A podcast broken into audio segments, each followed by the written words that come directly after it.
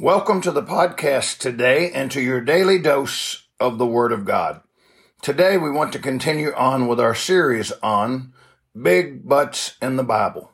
Today we want to use for a verse in Romans 5, verse number 6, 7, and 8. Listen to what they say.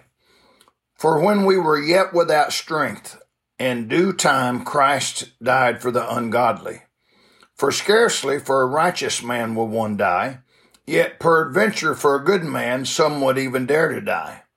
But God commendeth his love toward us, in that while we were yet sinners, Christ died for us.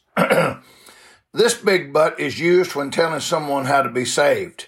We use verse 8 as the provision.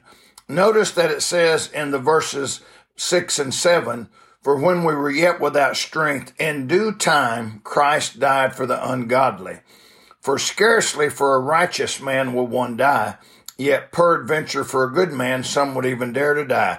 But here comes the big but. But God commendeth his love toward us, in that while we were yet sinners, Christ died for us.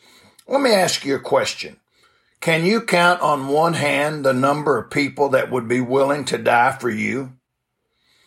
Think about that for a minute. Yet there is one who died for all of us. His name is Jesus Christ.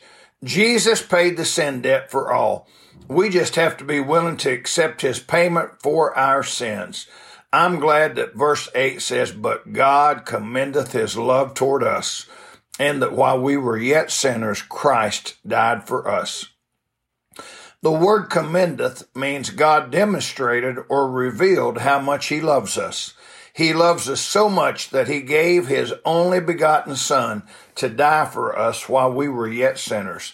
Thank God for the provision that Jesus paid for our sins so that we do not have to die and go to hell. The provision for our sins is that Jesus died for us. Friend, today, if you're not saved, would you realize that God and Jesus loves you so much? Jesus loves you so much that he died for your sins even before we were born. Wow. What love. May God bless you today.